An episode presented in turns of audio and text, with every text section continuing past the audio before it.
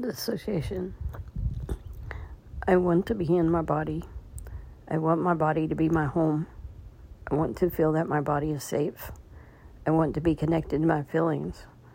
But I was taught at 11, 19, 23, and 25 that my body is not safe, is not a safe place for me to be.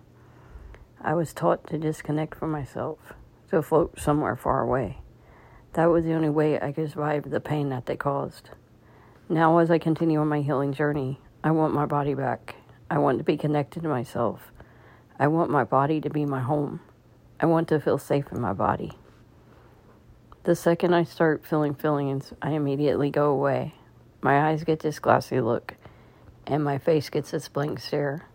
Once again, I am gone, trying to not feel what I'm feeling. I want my body back. I want to be safe in my body. I want the memories of what they did to stop. I want the flashbacks to go away. I want the nightmares to go away. I want to live my life. I want my body to be my home. I want to feel safe in my body. This was my poem, Dissociation, from the book The Journey Back to Myself, a book of healing poetry, second, second edition, and Sound Alchemy, A Warrior's Path.